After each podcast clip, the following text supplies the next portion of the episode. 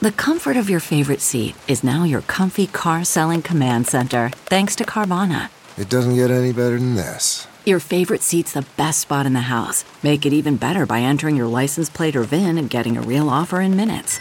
There really is no place like home. And speaking of home, Carvana will pick up your car from yours after you finalize your offer. Visit Carvana.com or download the app and sell your car from your comfy place.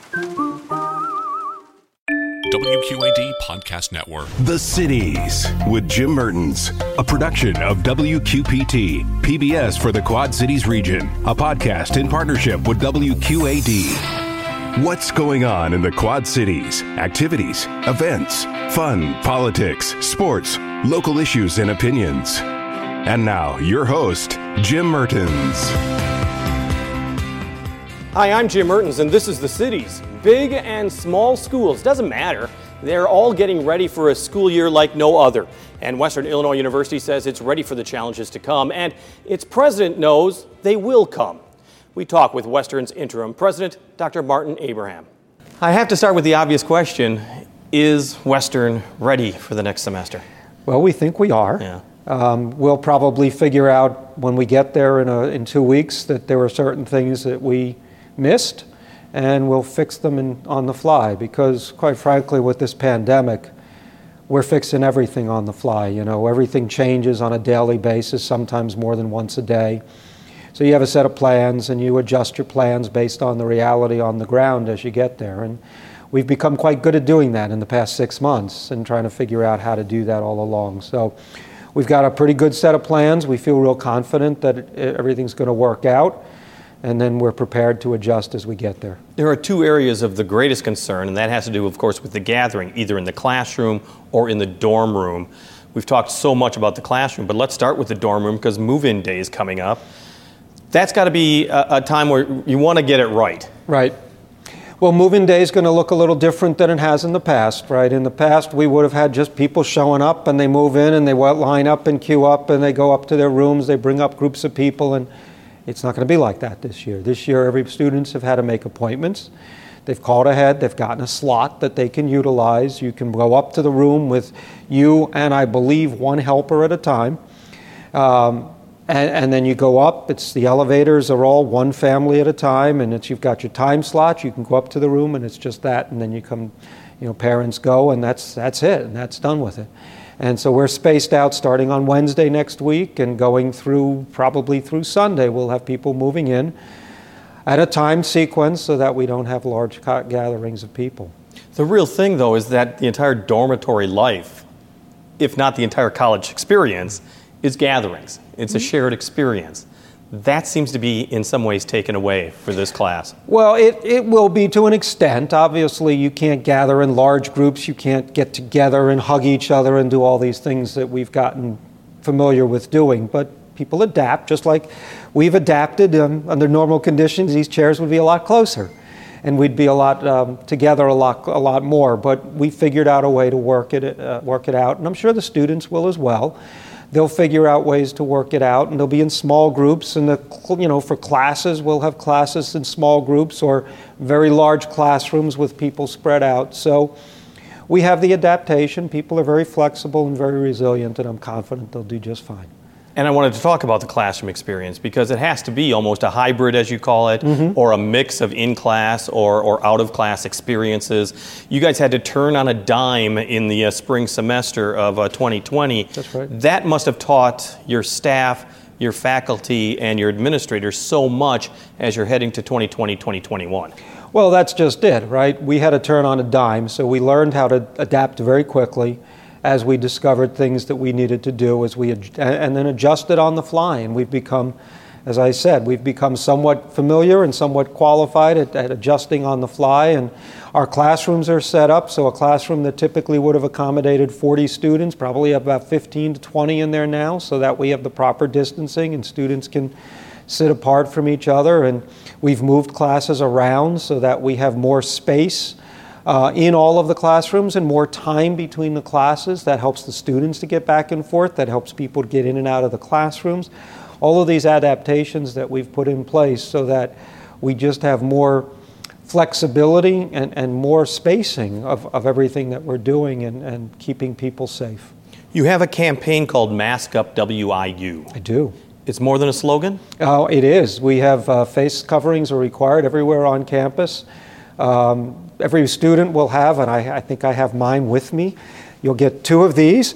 Um, very nice face masks, and, and they're, they're accommodating. These are actually really neat because they're comfortable and they slide on and go right on over the ears, and they sit really well, and you can see that they work really well. And then you, um, you know, in the classroom, out when you're walking on campus, whenever you're around, um, we expect you to have the face covering on. Now, not in your residence hall room, that's you're allowed to take them off at, at that point, and but other than that, we expect people to have their, their face coverings on. And we know face coverings are an important component of controlling the virus, and so we really encouraging people to utilize them to the maximum extent possible. And the schools, not only Western, but other schools, St. Ambrose, I, I would point out, uh, the uh, Eastern Iowa Community Colleges also have similar programs, but there's an enforcement element that is there as well what is Western's enforcement in case, well, let's start with a student and then go to a staff member if they say, no, I don't want to wear a mask? Well, we've put the face covering in as, as part of our policy. So we have a policy statement that says you have to wear a face covering on campus. And we also have processes where stu- students violate university policy. We have student conduct processes in place. If student is brought up on charges, then they could, you know, any level of, of conduct or um, sanctions could be installed against the student, and you know those range from all sorts of things up till really you could expel a student. I doubt we would expel a student for a face mask violation, but theoretically we could if they become belligerent and difficult about it. So we do have sanctions in place for the students and faculty and staff, quite quite frankly as well. If you don't wear your face covering, you have you know, you're, you're, required, faculty and staff are required to follow all university policies, and so if you don't, there's um, discipline that we can install based on, on failure to follow university policy.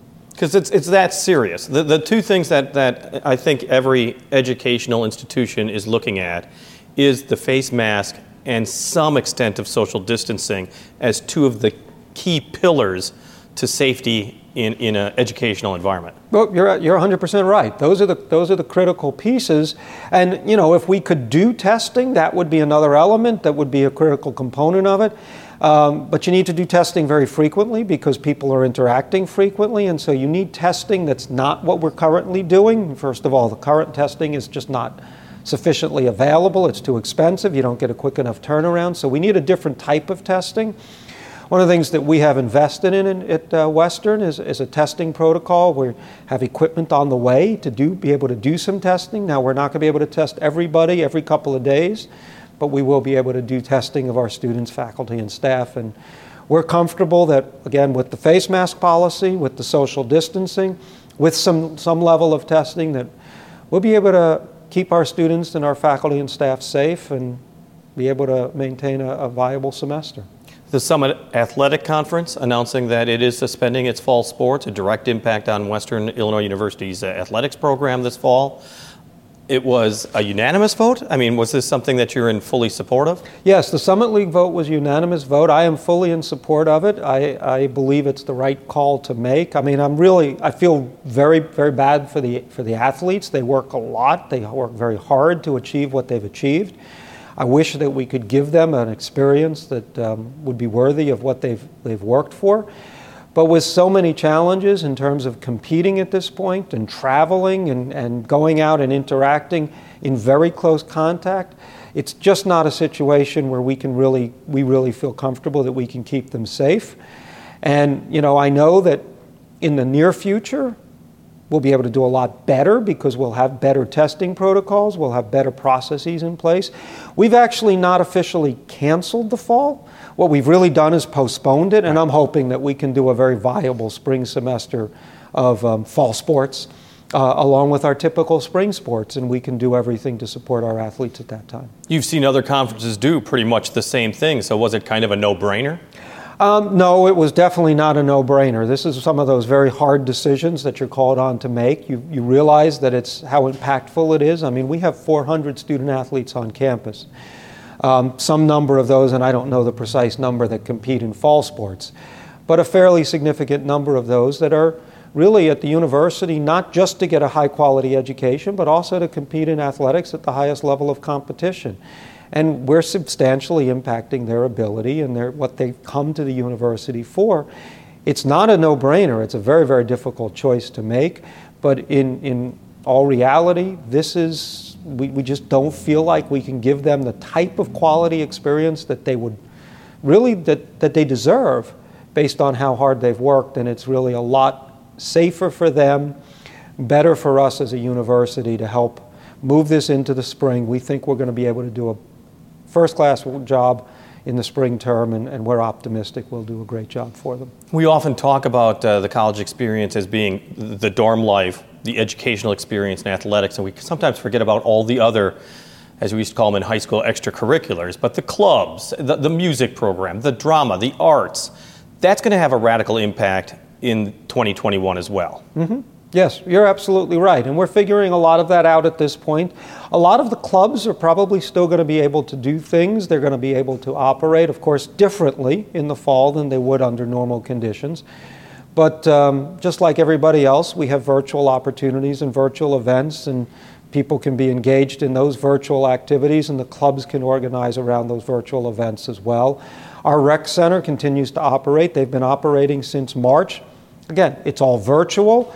We stream things out. We run competitions. We run virtual 5Ks. People have adapted to that. We're not unique in doing it and we'll figure out how to how to proceed on some of those activities as well. And as you know, there's juniors or incoming uh, seniors in high school right now that are looking for a college to go to.